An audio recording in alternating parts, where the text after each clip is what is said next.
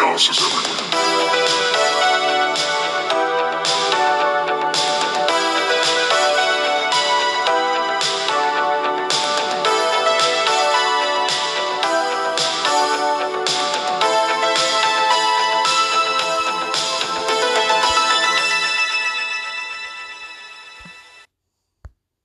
How's it going in the last 30 seconds since I talked to you? Oh, it's, it's going about the exact same. Well, it's technically not the exact same. It's like 30 seconds in the future. Thing. Yeah. All right. Well, hey, everybody. Welcome to Chaos is Everywhere. I'm your host, Jonathan Gilchrist. That guy over there, he's uh basically, I'm just going to keep doing this for a few weeks. He's basically the Randy Savage to my Ricky Steamboat. I don't know how you feel about that one. All right. I don't, I don't like it. You, you don't like that one? Is No. because of how that match ends, which we'll get to in a second? Okay. All right, that's fair. That's fair. I, I took a shot. I mean, it's still Randy Savage, but you're right. You're right. That is a fair criticism. Um, so yeah, today we are going to be watching some WrestleMania, um, just flashbacks, I guess you can call them. Uh, basically, we're picking out some fun Intercontinental title matches, and uh, we're capping it off with uh, the most famous Intercontinental ladder match, especially at WrestleMania. I know that's a lot of qualifiers, but it might be the most famous ladder match ever, really. Um, uh, with uh, Razor Ramon and Shawn Michaels because of obviously the passing of Scott Hall. It's just a nice way to play tribute to him. So, Yeah. and yeah, and then we just decided, hey, what about the Intercontinental title? We'll just make that the theme to do the other two matches for the show. So, all right, so we're starting. Pretty starting. good with- idea. Oh, yeah, I think it really does work out. And plus, because we're doing the Intercontinental title, and especially in the era that we're going to be in, it guarantees we're watching pretty much three of the best matches on each show. Yeah. So, all right, so we're starting with WrestleMania 3, which is why I mentioned Randy Savage. Um, I fast forwarded to about an hour 44 22. I don't know where you are. Uh, I'm at an hour 46 36. Basically, they both are in the ring. Or, well, uh, Steamboat's like getting into the ring where I All am. right. I'll go to where you are. Hour 46, what? Uh, 146 36. One second. So yeah, what we're gonna do just to make this easier because we have to get to each match is we will um we'll pause in between each match and then uh sync back up so that way everybody can be where they need to be for the beginning. Wired up. Uh, there we go. All right, so we're at 146.36. And uh, yeah, so that's where you should be to watch this match with us. And you're going to hit play in three, two, one, play. Piggity. And uh, here we go. So I did do some research on the background of each like storyline uh, for the show, just because these are a few years back. Yeah. Um, the most interesting thing I found about this when I looked up the like the background is it, it's a pretty straightforward build, but George the Animal Steel makes no goddamn sense whatsoever. There's no attempt to explain why he's there, as far as what I could find. Um, I'm sure people that actually were alive when this happened might know more about it, but basically the build was uh, Steamboats and Savage fought like six months before this. Steamboat had his like chest over the barricade on the outside. Savage came down with a double axe handle, uh, injuring his throat, and then hit St- uh, Steamboat with the bell off the top rope. And I don't know the actual injury that caused it, but basically gave Steamboat six months off with a crushed larynx. And uh, then Steamboat comes back and challenges Savage, who's held the title at this point for 414 days. Oh, that's it? Yeah, just 414 days for the Intercontinental title. So, yep, there you go. There's there's the background, and then yeah, basically, I really did not see anything that explained why George Steele got a part of this. He's just there because he likes Elizabeth, and um, that's it. He likes her, and like he kidnapped her a couple times, but he always was nice to her. It's just he's an animal. Basically, Head, let's go. High five it's basically King Kong in a wrestling ring for that yeah. part of the storyline. I'm fairly confident that's what they were going for. Yeah.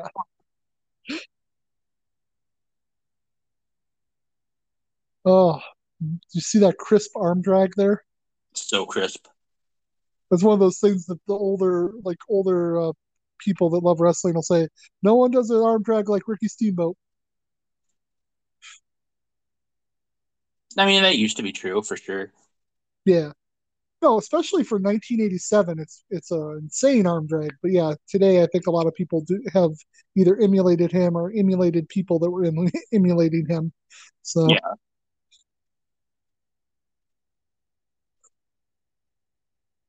I don't know if that's Earl or Dave Hebner as the referee. I think it's. Earl. Might might be Dave's Barely. bit. Believe it or Maybe. not, they're, they're kind of hard to tell apart. Except for Dave is um, later. Dave is definitely heavier, so it's Yeah. easier. But I think even at this point, he might be a little bit heavier. That is actually one of the cool things about. Actually, that might be Dave. I just remembered something. I don't think Earl was in the company at this point. He wasn't? shows up. Yeah, I think he shows up in like 1988 because the Oh. way Earl Hebner shows up is they do this whole gimmick where Dave Hebner's the referee and the Million Dollar Man pays somebody to have surgery to look just like the referee so that he can screw Hogan out of the title. Oh. And I'm pretty sure that's like the next year after this. It's not before WrestleMania 3. So yeah, Earl's somewhere in the South at the moment. The deep south. Deep South. Ooh, nice elbow. So I think I asked you this when we were setting up. Um, when's the last time you watched the uh, WrestleMania 3 Intercontinental title match? Probably like a year ago, maybe.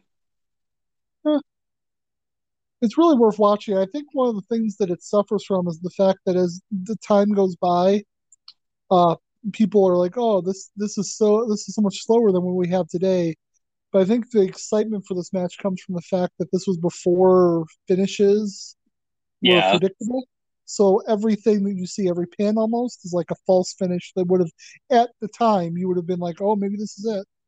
So I think that's the mindset you kind of have to be in to really appreciate this match as it was appreciated at the time. Yeah. No, for sure. It's still also definitely the best match of the night. Yeah, as far as a wrestling ter- match goes. As far as like wrestling goes, yeah. yeah, as I fast forward past the Hart Foundation versus the Orient Express and uh, Roddy Piper versus Adrian Adonis in a shaving match.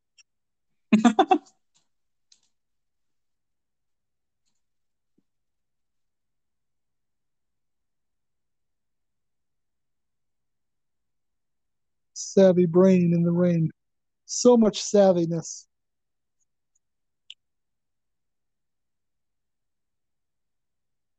Also, one of the classic Jesse the Ventura and uh, Gorilla Monsoon calls.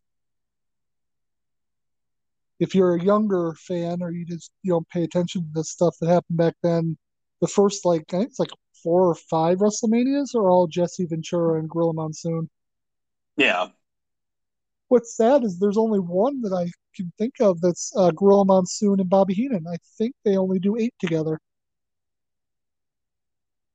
Um, yeah, I don't because uh, seven I think Piper was there, uh, which was a weird one-off, and then the first six maybe are all um, Jesse the Body, and then nine is of course Jim Ross's debut. Oh. it's just interesting that like the the what's the other commentary team besides JR and the King is like only has one WrestleMania under their belt compared to like the 50 or whatever it was that JR and uh, Jerry did.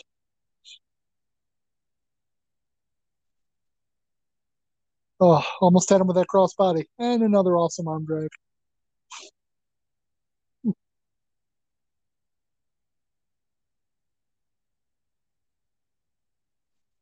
They are really going at a great pace, which I you would expect out of these two, obviously. Yeah. For the again, I'm gonna say this a lot for this match, but for the time period, you gotta remember who what's our main event? It's Hogan versus Andre. So the, the amount of moving people were required to do to be in the main event of a wrestling match is a lot less than it is today. Yeah. I mean, well, not in the WWE. That's true. That's that's fair. WWE is basically the same. That, in fact, that's all Vince has ever been trying to get back to this whole time. Basically.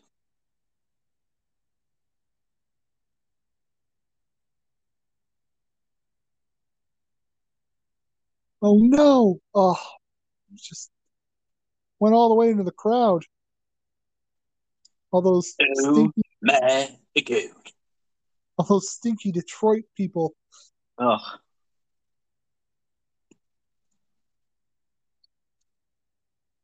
I will say, like, if you ever, if you've never gone back to watch the beginning, watching this when it when you start the first thing, um, and you can see the crowd because it's a domed a thing, so you the light comes through.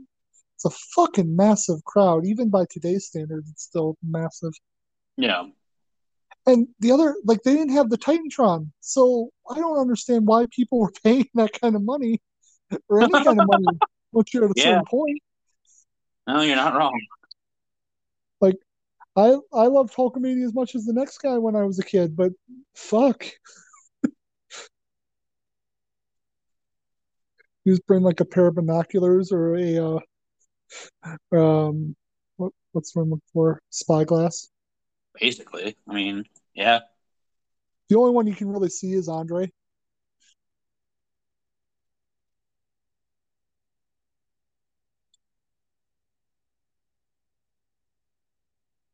So the story I've always heard about this match, um, which just goes to show you how like detail oriented he was, is that this is the time period where Savage basically had to map out every move in his match beforehand. Hmm. So like all of this was talked out beforehand. And it's a like a 20 minute match, so I can't like trying to keep all that straight in your head is just amazing. Yeah.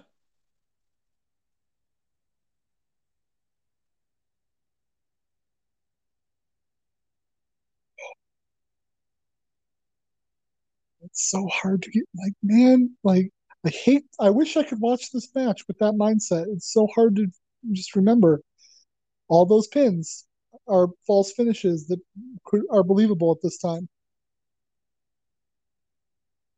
But Yeah, they is went really painted. it's really hard to re- like it's really hard to make yourself feel that way because like we're so used to you have to hit the big move for the finish. Yeah. Savage doing a great job though, working over the throat, an often overlooked attack area. Oh, um, I mean, we're gonna do a, obviously AW or um Chaos at ringside next week, so we'll get into AW more next week. But I was curious, have you had a chance to watch Rampage yet? Uh, I didn't watch it. I watched like highlights. Did you see what looks like the next thing they're gonna do with Hook is? Uh, kind of. I don't know if that's necessarily. Is it necessarily the next thing? It looked like it was. Like it looked like he was kind of like, okay, I'm done with the factory now, and then who comes out? Yeah. Uh, It's an I don't interesting, know yeah, it's an interesting left turn. Oh, that was a nice back body drop over the top rope. That's that just looked cool. Yeah, I don't I don't know either. I I don't under like it makes no sense really for me to make Danhausen come out there. I'm excited Yeah. he's going to do something. I'm just I don't know why Hook. Yeah. No, I mean I agree. It is very odd. I did see a really funny bit on Danhausen's blog where he was in the back and he was he like went up to Hook and he said to keep Hook happy he would bring him chips every day. Oh, wasn't that Send Hookhausen? Yes. Yeah. Almost got him with that cry chop off the top. Almost. Savage being the um, cowardly heel that he is had to use the ropes instead of kicking out like a real man. But yeah, no, I just I, I don't know. I'm I'm excited to see Danhausen. It's just not in any way what I would have expected. But like I said, AEW at this point, as we've said many times, said more hits than misses. So they have enough leeway that they can pretty much do anything they want and I won't shit on it at least until like week two or three. Yeah.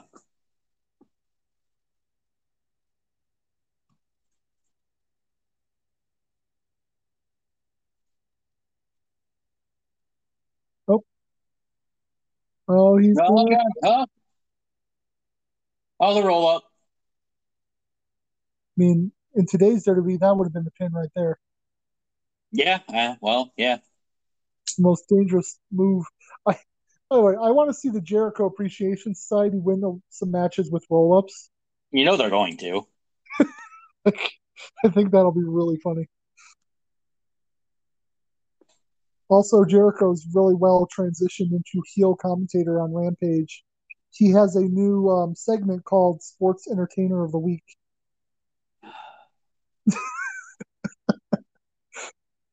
uh, Nyla Rose, the first winner of that uh, prestigious award. Wow. Yeah, I like that actually. It reminded me of like Bobby Heenan's old sticks. You know what I mean? But Yeah. um, I don't know how you feel about the whole the whole idea in general, but well, actually, I do. I know that you're not thrilled by the fact that it seems to be mostly about Jericho and he hasn't put over the younger guys enough yet.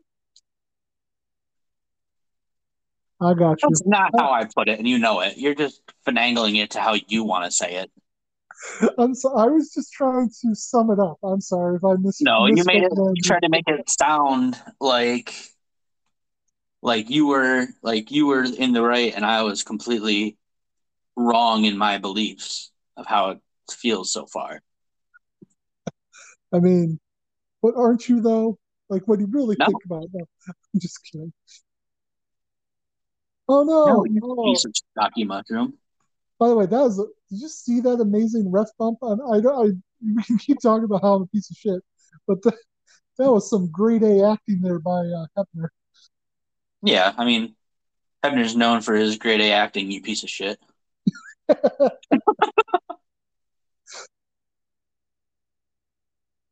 Oh, Oh. there it is. It's all Oh. over. Elbow drop that Macho Man stole from CM Punk.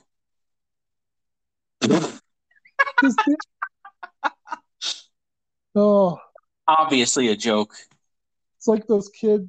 Have you seen like the memes, uh, or like the, yeah, it's like memes now of like uh, people younger than us see hearing the song Anaconda and being like, "How did they sample this song from 1987 when this only came out in 2014?" Because it samples uh, Sir Mix-a-Lot. Yeah, people are dumb. Yeah, yeah, they really are. Uh, there's the that's literally the whole reason George the Animal Steel was a part of this match, besides getting him a paycheck because he's one of Vince's buddies. Yeah. Um, it's just so he can steal the bell.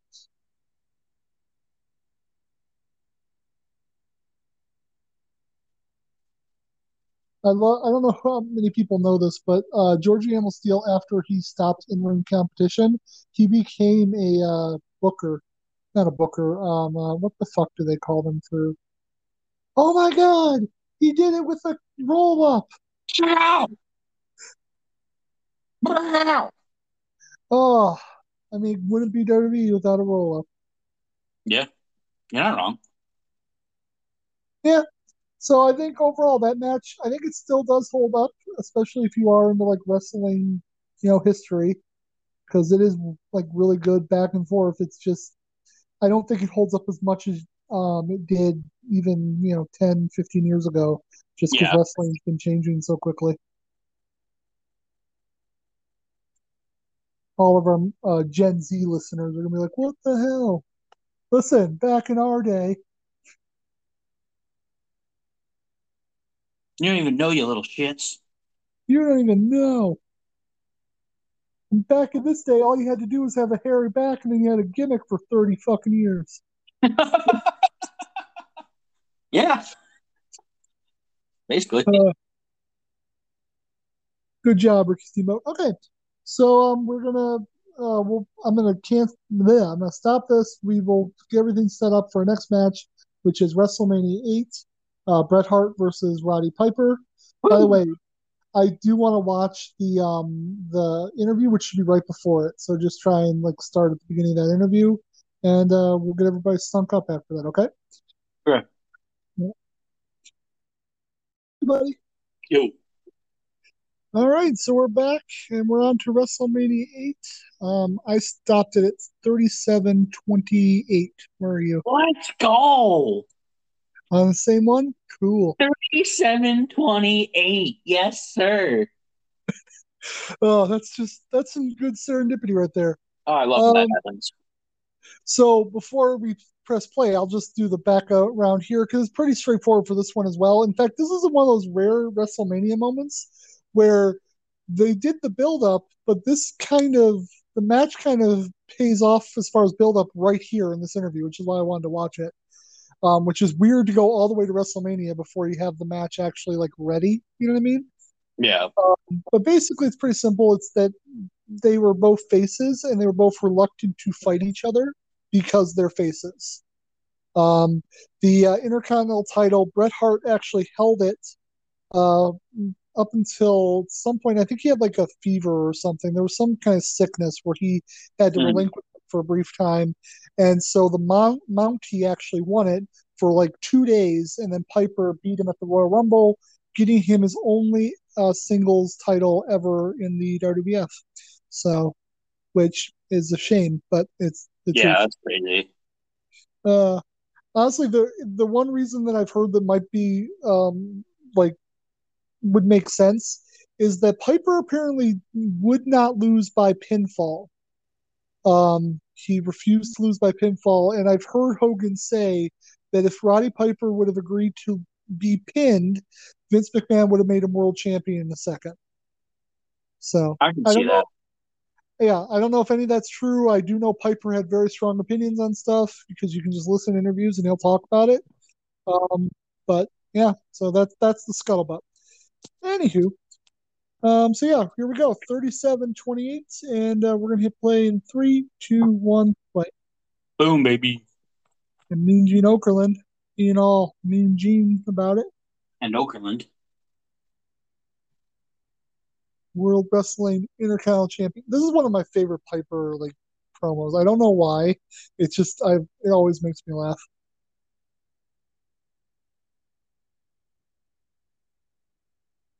Brother, I know you. So what Piper does, if you're not watching along, is he's, he starts off by talking about how he's known his family for the whole time. He's known Piper or he's known Hart since he was like a little kid. But then he starts throwing in like backhanded insults. Like they sound like good things, but then they are they're actually insults.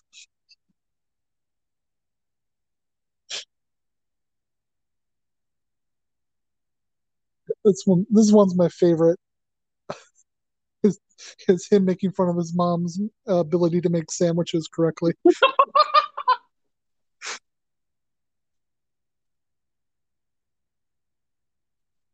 So yeah, basically, like he's just doing this funny shtick, and then he goes to touch Hart, and then Hart grabs his wrist, and that's when it gets serious. But the fact that this is happening at the pay per view is what's so kind of special and weird about it, because you Yeah. expect this to happen like a week or two before on TV to get people to buy the pay per view. Because I did actually watch like one of the interviews they did, which is kind of similar to this uh, on Wrestling Challenge. Like it kind of hits the same points, but I don't think they had this moment of like they're going to fight. And Mhm. so maybe they said, "Oh, we should probably do that because um, it, it would make the match better if we have that final moment of they're actually going to fight. Maybe it was just like an oversight. Not today.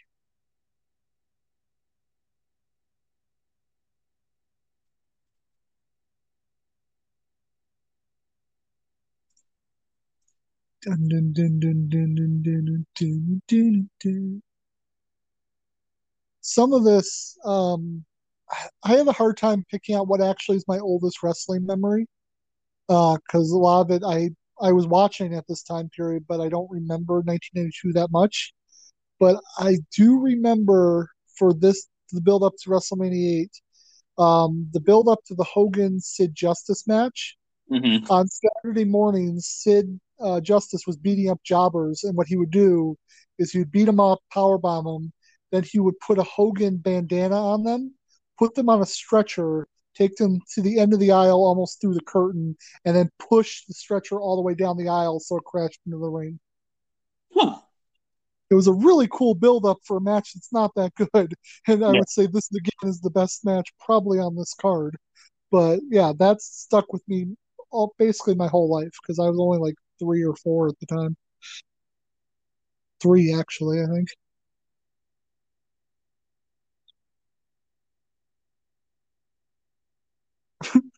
Bobby Heenan just going ahead and tearing into bagpipe music.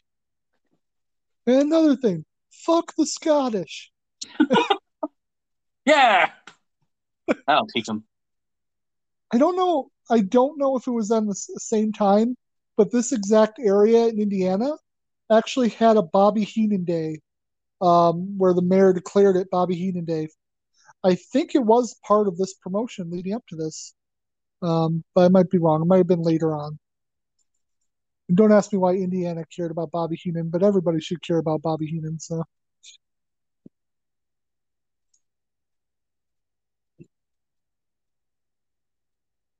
Ooh, look at the Hoosier Dome with all those Hoosiers.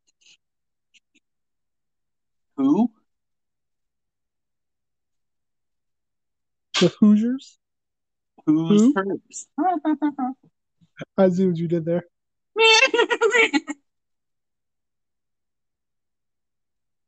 I'm so fucking clever. So fucking clever.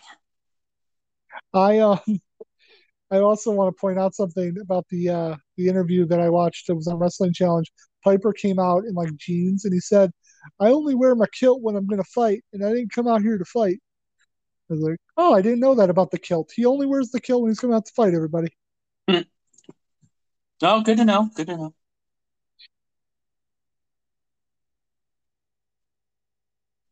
I really do love this match. I don't know why more people don't talk about it.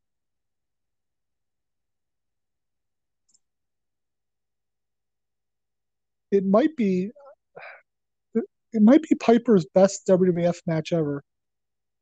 Um, at least the ones on pay per view, because I, I just I, I like I rack my brain. Um, his WrestleMania match is fine, but it's basically just a you know celebrity match, which you know Yeah. that shows you WrestleMania always has been. His Mr. T match is not really a match. Again, it's all celebrity shit. And then Adrian Adonis at three, and then he's gone basically until six when he does that weird thing with Bad News Brown. No. No. Yeah, and then um, then there's this one. He didn't have one at seven, and then twelve, and then I think that was it for his as far as WrestleMania matches he actually had.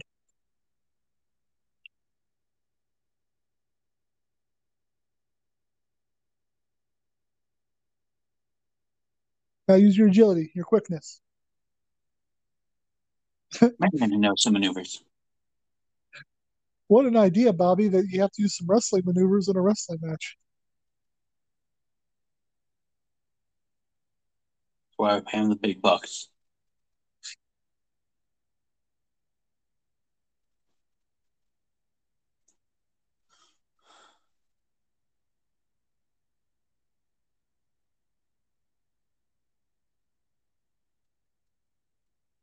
That really wasn't a single leg, but I'll let you have it because you're the voice of my childhood.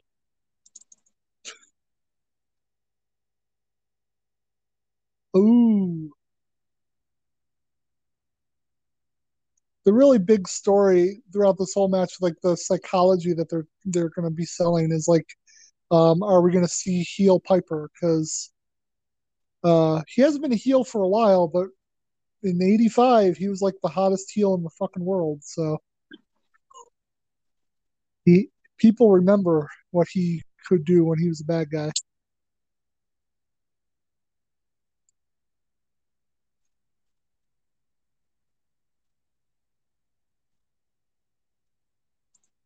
What the fuck?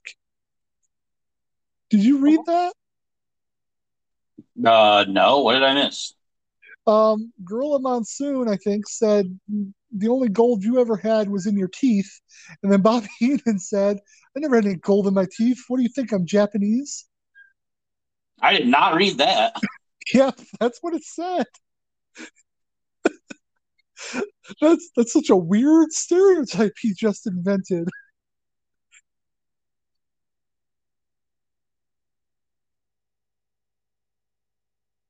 Bret Hart really controlling the wrist, has some good wrist action there.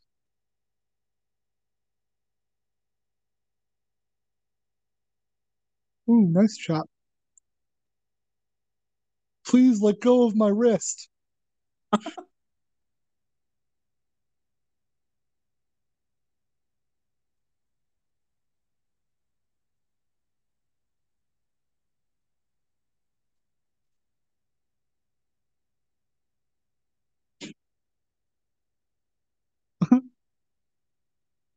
Apparently, talking about tickets and going places now.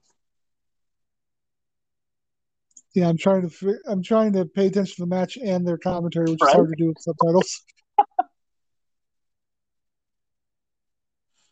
Ooh, nice uh, selling of an injury by Bret. Bret was always a very good seller when he wanted to be. Like Yeah. he always really could make you believe. Not the clavicle. Do you believe in love? Oh, that's sneaky. Canadian. Ooh. Don't you try to use the roll up on me, Bret. I know it's the most dangerous move in the WWF, but I will not be denied.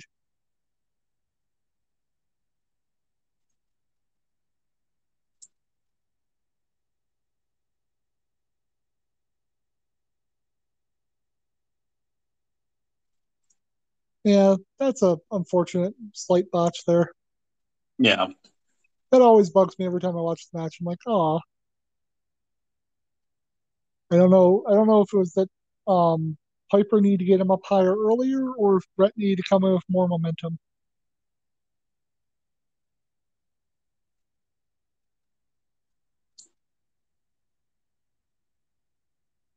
I think he got the worst of it. Oh, look! Look at the He's being so nice. Because they're both good guys. So Yeah.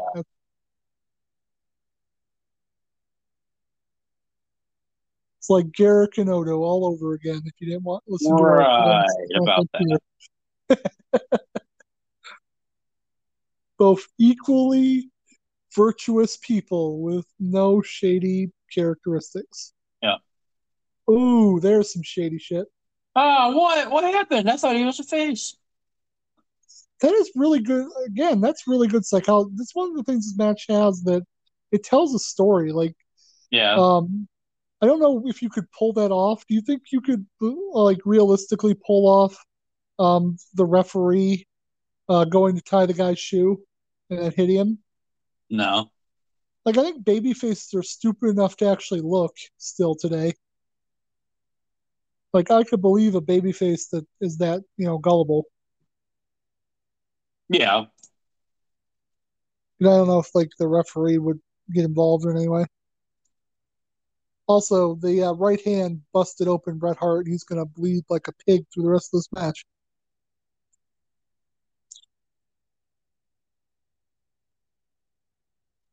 He didn't beat him with that bulldog that he's finished so many opponents with. Man. Oh, so many opponents.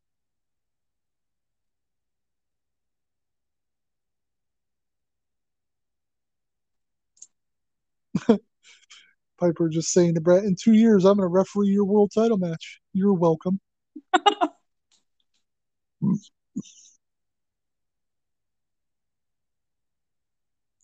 Oh, I'm assuming you've heard, but did you um you heard about Triple H calling it quits for for in ring Yeah. uh, action?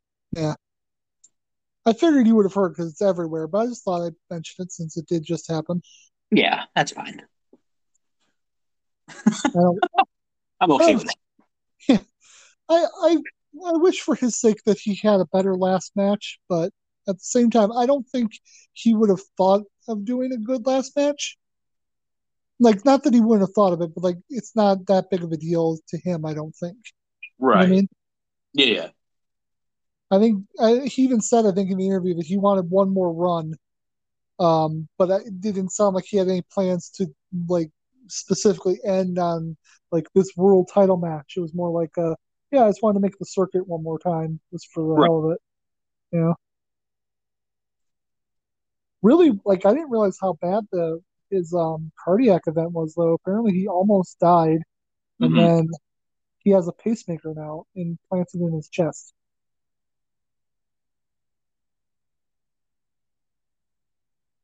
Uh, Bret, that fiery Canadian, fighting that other fiery Canadian that everyone believed was Scottish for some reason.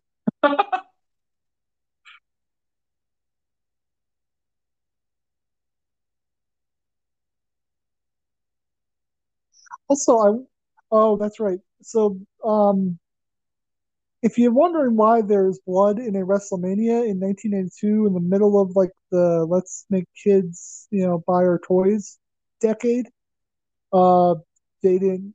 This wasn't approved. Uh, they did the punch because they wanted to make it look like it was hard way, meaning you know an accident. Yeah. Uh, it was not. Bret bladed himself. but yeah, Vince was not happy, even though I think the blood really makes this match stand out, especially for the era. yeah. I would agree with that.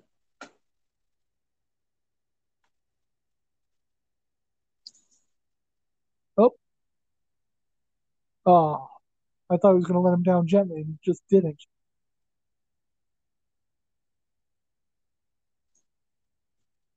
Inverted atomic drop.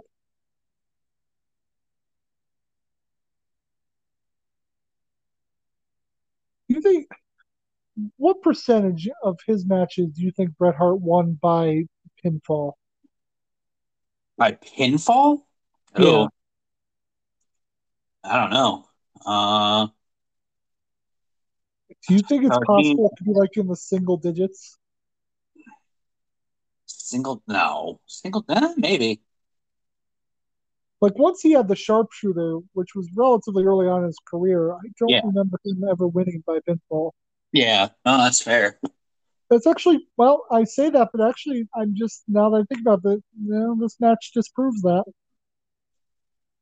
And so does his WrestleMania 10 match against uh, Yoko. Mm-hmm. Yeah, that's fair.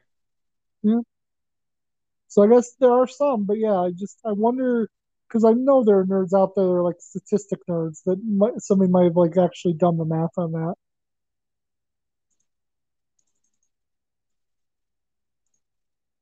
Not enough that I would Google it and think I could find it quickly. I'm just saying somebody might have. Oh, this is evolving down into a slugfest here.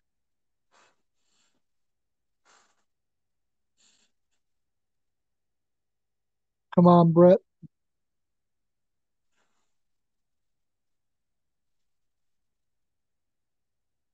Another ref bump. I didn't realize we're watching the matches of ref bumps. Yeah, right?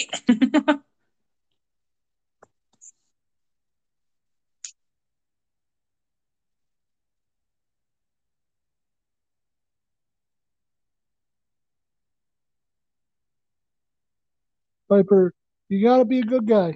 Think of all the kids that have looked up to you since, you know, six months ago.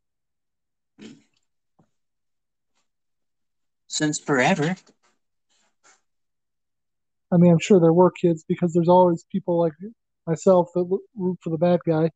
But in general, so here, here again is the really great psychology of the match. That now Piper's got the bell. He could end Bret Hart right here. All he has to do is be that villain that he was once before. Do it. Good, good. Let your hatred flow through you.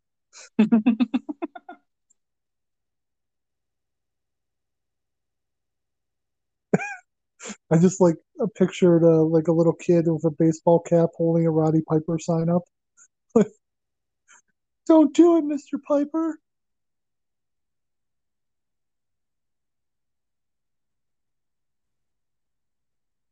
Are you listening to idiots in Indiana? They're not smart enough to move away from Indiana. Right? Now, Piper, um, I don't. I know this is a little early to hear of somebody called Samoa Joe, but um, oh dear, oh my, oh. I mean, to at least in his defense, again, Samoa Joe had not been beaten fifteen hundred times by that exact move.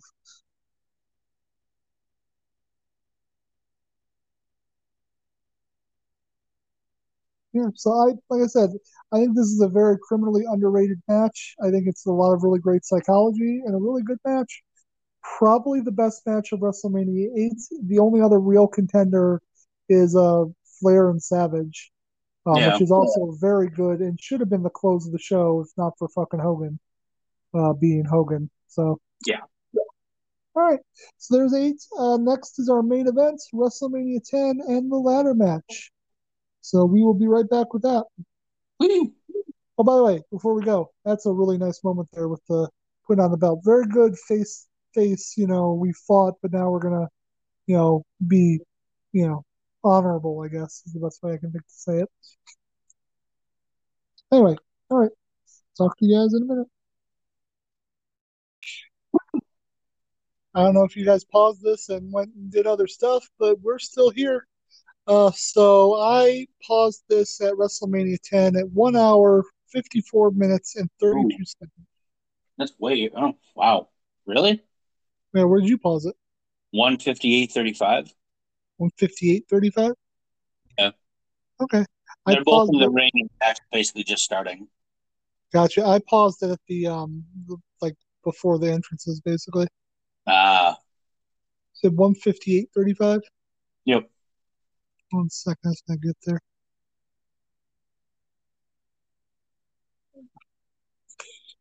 This is part of the problem. I'm not sitting close to the TV and I have horrible eyesight, so I gotta make sure I'm at the right place. Uh, all right, here we go. 158, 35. It's seven, eight. And then, of course, it kept going. Fuck you and your mother. like I saw it past that time and it just kept going and going because my life is not that great sometimes. All right, so it'll be again 35 you said 58 35 One fifty eight thirty five. Yep. yeah okay i'll just be a second here all right there we go so 158 35 and um yeah we're gonna hit uh play in three two one play Boop. All right, so background on this match, um, like it kind of has a little bit to do with real life. I mean, because it does. Uh, basically, Shawn Michaels is the Intercontinental Champion. He failed a drug test, I believe, uh, because this is just after the steroids trial, so they were really cracking down on that kind of thing. And um, basically, very famously, he uh, sent a message to Vince McMahon that if he wanted the Intercontinental title, he'll have to come down out of his ivory tower to come and get it. And I've always found that as a really funny, like, what the fuck were you talking about? Uh, so yeah, Shawn was gone for a while, suspended, but didn't give back the title. So when he eventually they worked it out and he was coming back, he still had the other title. They made a new one uh, to give to Razor Ramon after a uh, tournament. And so Shawn shows up and calls himself the real Intercontinental ti- uh, Champion for weeks. And eventually it just boils into this match where it's like we're going to unify the Intercontinental title, so there will be only one true Intercontinental Champion in our first ever ladder match. So, which uh, technically, just as a matter of trivia, is not the first ever ladder match. Bret Hart actually had a ladder match, I believe, with Shawn Michaels, but I might be wrong. But he he was the one that actually brought the gimmick from Canada. Uh, so he had one earlier than this as like a test, but it wasn't like on this kind of stage. I don't even think it was televised. So Yeah. this one gets the credit as the first ever.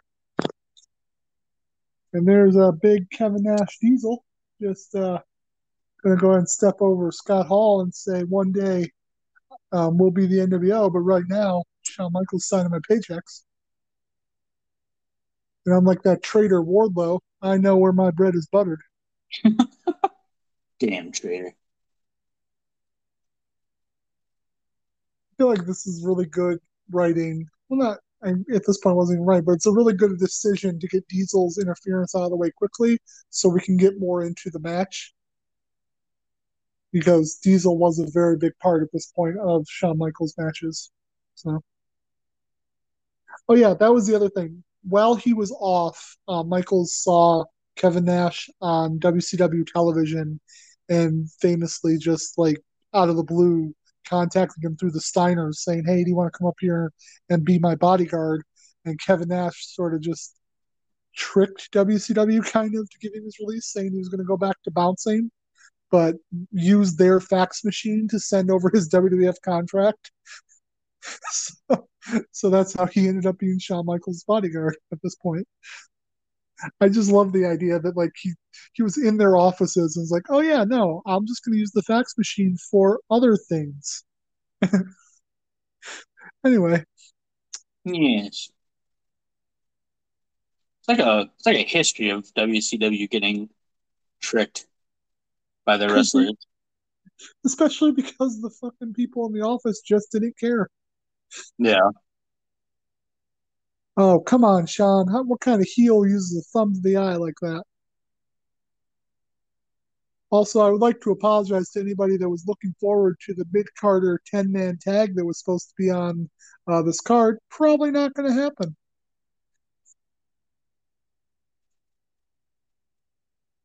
There's a lot of like pissed off mid carders at the end of this match because Shawn and Razor go long.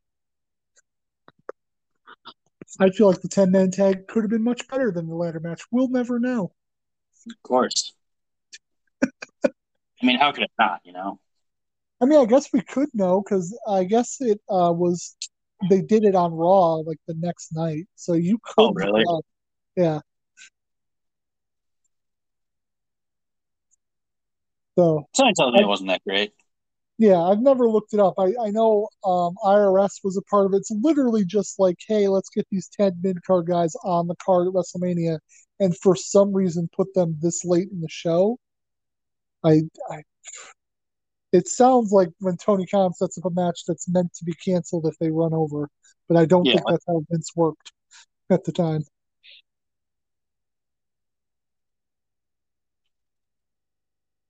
Come on, Razor, you can do it.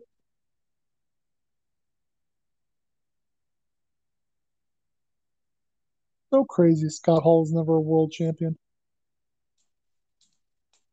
I mean, there were good reasons later on, but I'm talking this era Scott Hall. I feel like he could have been a world champion. Yeah.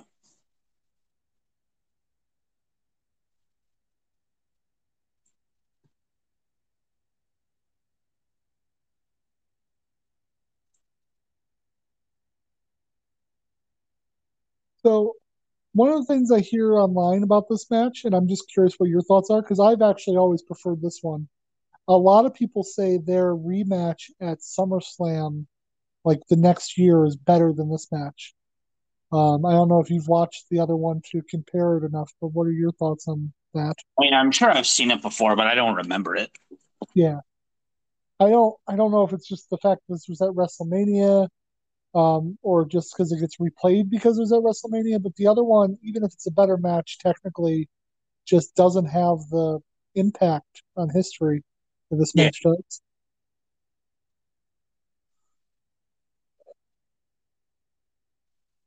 I think we actually did we watch that for the podcast or do we plan on watching it and we didn't get to it?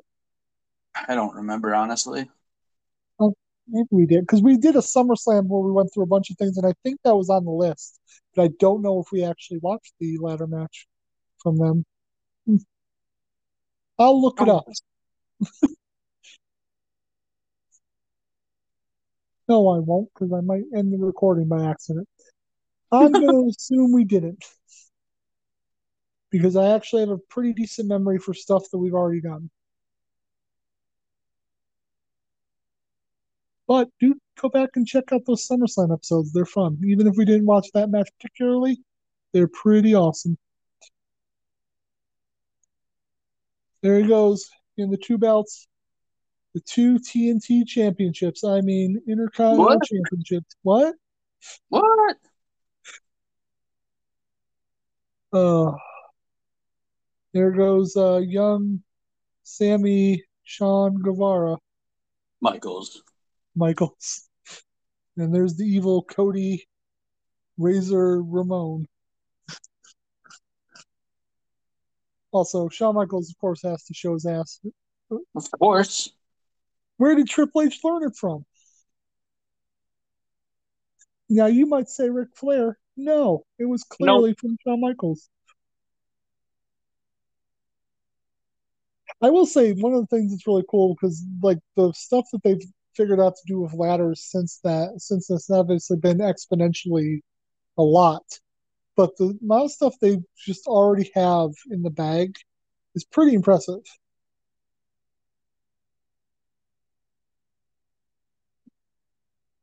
I mean, this is a pretty iconic moment right here. Shawn just does the I'm crazy expression before he jumps. No?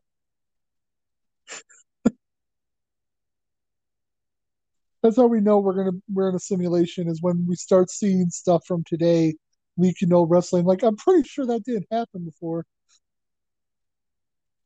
I'm pretty sure that's just CPU power not being used properly.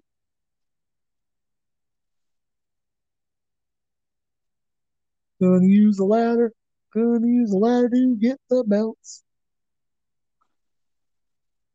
So I don't know if Razor hits the move in here, but I wanted to mention this because I it's a fact that I had learned a while ago, but I'd forgotten, and it's really fun. Mhm. You know the the throwaway slam that um he does, like this is Ooh. like signature. Yeah. Nice, nice bump. Uh, do you know what he called that move? Not on TV, but like in the back. No.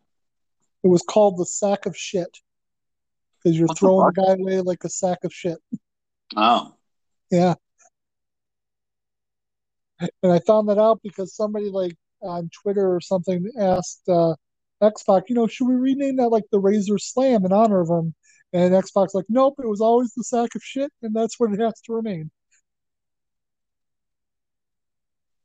I like it. And yeah, and now every time um, Hangman Adam Page does it, I'm going to think he's doing the sack of shit.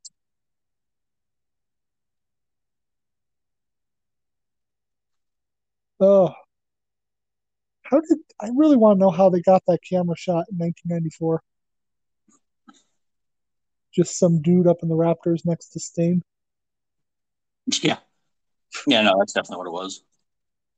Come on, tonight's my night. I'm going to rappel down with a baseball bat.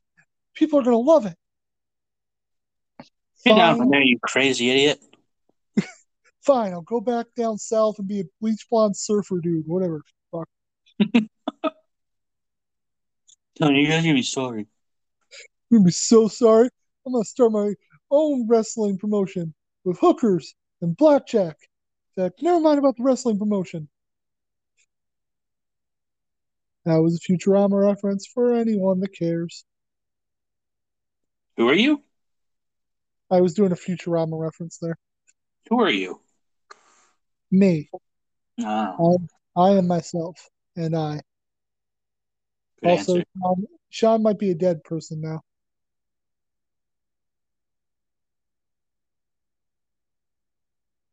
Why doesn't Diesel come out and help him? What, what's Earl Hebner going to do? There's no disqualification. Fair. Very fair. Yeah, when he sent him away, he could have easily just been like, Ooh. no. I feel like that spot where he ran in while he was next to the ring post, now the guy would get out of the way. I don't feel like you hit that spot like that. Am I wrong? Uh, no, I don't think you're wrong. Uh, speaking of spots, um, did you watch uh, the Darby Allin crash and burn show on Wednesday? What? Um, on Dynamite, the the uh, the Texas Tornado Yeah. eight man tag. How Yeah, Darby. Allin got thrown down the concrete stairs Oh, again. yeah. Jesus. Oh, like I I was watching it with Jen. I was like, he he's only 24 or some shit. He's not going to be able to walk by the time he's like 40. Like,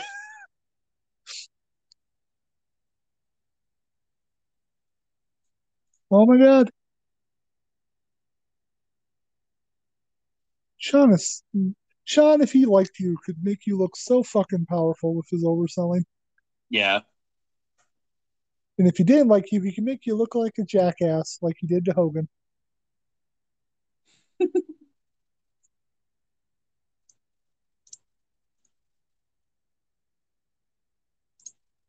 oh god, the belts must get mid card title. Vince doesn't believe I can be world champion yet.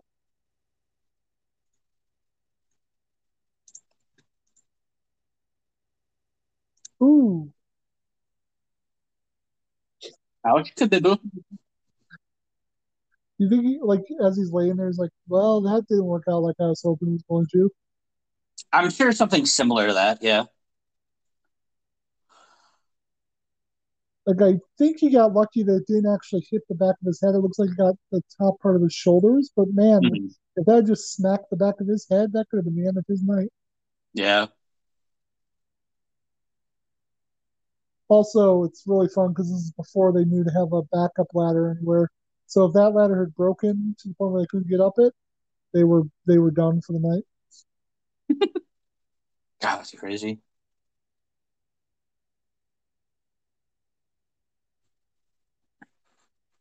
Razor and Michaels battling tooth and nail on the ladder. That's my Vince McMahon doing a um, um commentating moment. Am I the only one that's Oh, really weirded out? Oh, jeez, yeah. Good God. That That is like- terrifying. Yep. It's even more terrifying because it wasn't planned. They must build their own ladders now because, like, that's clearly somebody went to fucking Home Depot and bought Yeah. a ladder.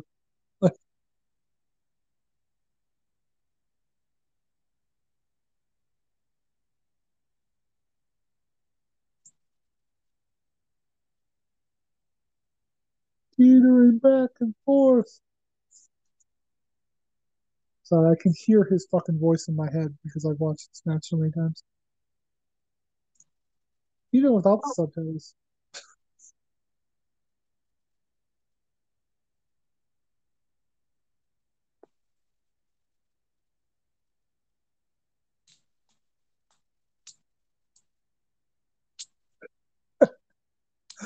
That fucking ladder.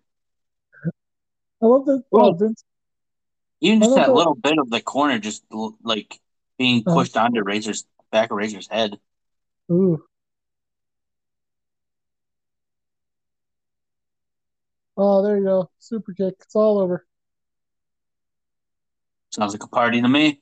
I feel like this is before the super. Maybe it's right after. It's like 93. 92 and 93 is when the super kick's not his finisher.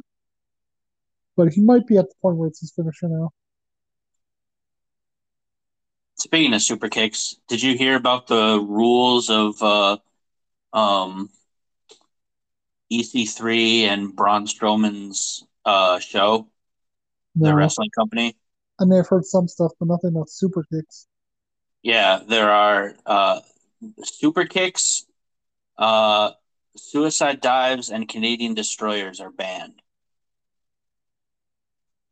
Okay, I guess. I mean, it'll help you hopefully differentiate yourself in a you know specific way about the wrestling instead of just the weird like culture that you seem to be building around it. So Yeah. Oh, very odd. yeah, I don't. I really don't. I don't. I haven't looked into it myself. I've only listened to some other people talk about it, but from what I've heard, it doesn't sound very good, Yeah. healthy, I should say.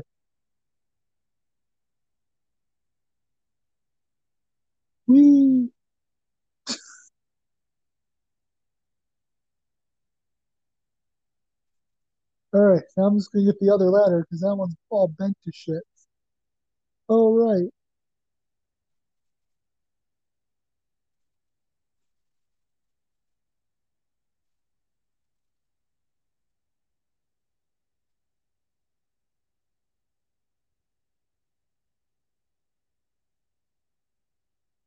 I think like most of the stuff that they've done in this match um, is probably prohibited by those stickers on the side of the ladder. Hmm. You know, Yeah. maybe some of it. Definitely suplexes are on there. I don't know. They might not have thought of it. Well, it's don't on the sticker. It means they must be able to do it on there. You don't know what they get up to on construction sites. People are suplexing each other off the ladders all the time. Ooh.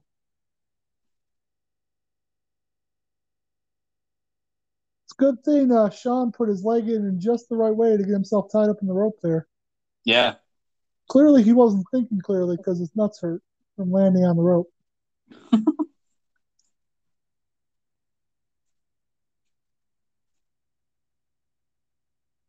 Let me out of here. Let me out of here. Son of a bitch, how do you untangle these ropes? Oh, yeah, just get up on top of the ropes. I, I have to admit, the second time he gets himself tangled in it, make, like looks a lot better than the first. There you go. Razor is the champion, and a young Zack Ryder waits to take a picture with him. Woo. I'm sorry, not Zack Ryder, Matt Cardona. There you go. I- I'm I'm so sorry. I, I used his un his slave name, if you will. No, that's too much. That's too much. I went too far with that one.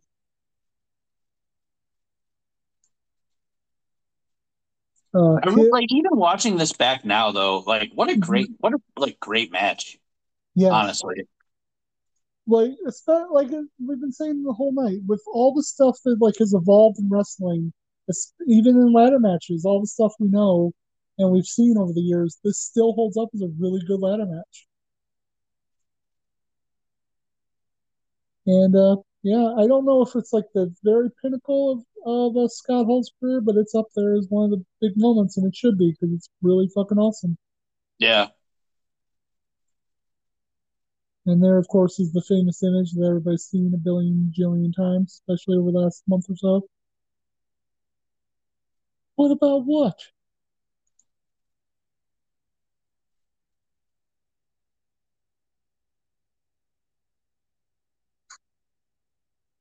Yep. So here, just before we sign off, here's the uh, the group arguing, and this is how they're going to put over the fact that they're not going to have this match that was advertised because the bad guys can't decide who the captain is. So of course you can't have a tag match.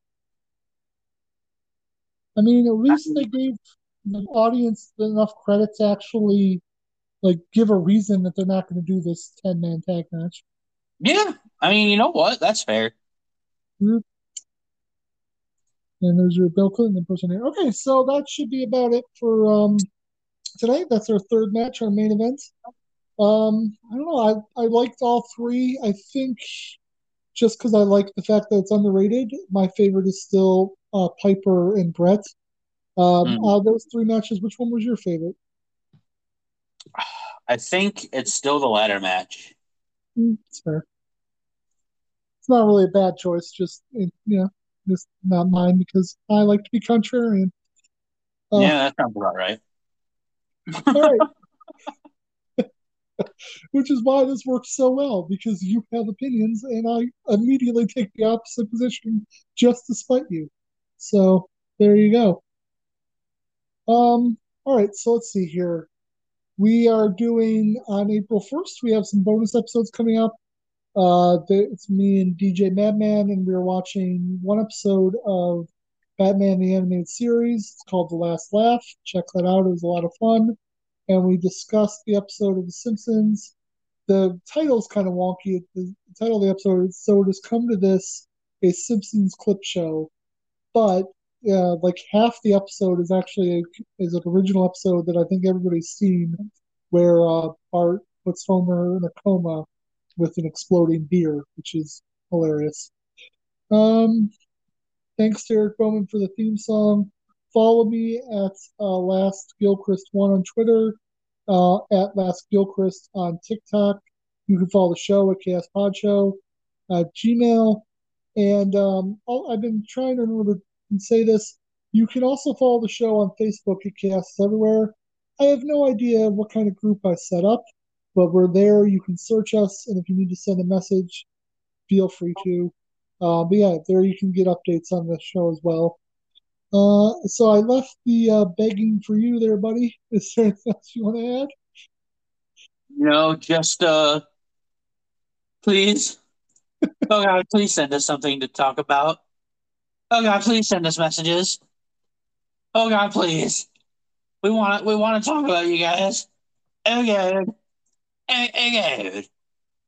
See, I felt bad about taking your spot at, at the end of Chaos Stop here. So I this know, time that's why I had to make it extra good this time. did a good job there, buddy. Thanks. All right. Well, we'll see you next week with uh, Chaos and Ringside, where we'll deep dive into more stuff besides what we just talked about today. And um, yeah, I, I don't think we have anything else planned coming up in the near near future. Uh, but yeah, we'll come back with more Chaos everywhere. I've got ideas, uh, even if you guys don't write us, but please do, for the love of God. I eventually will run out of ideas. So, have a great night, everybody. Deuces.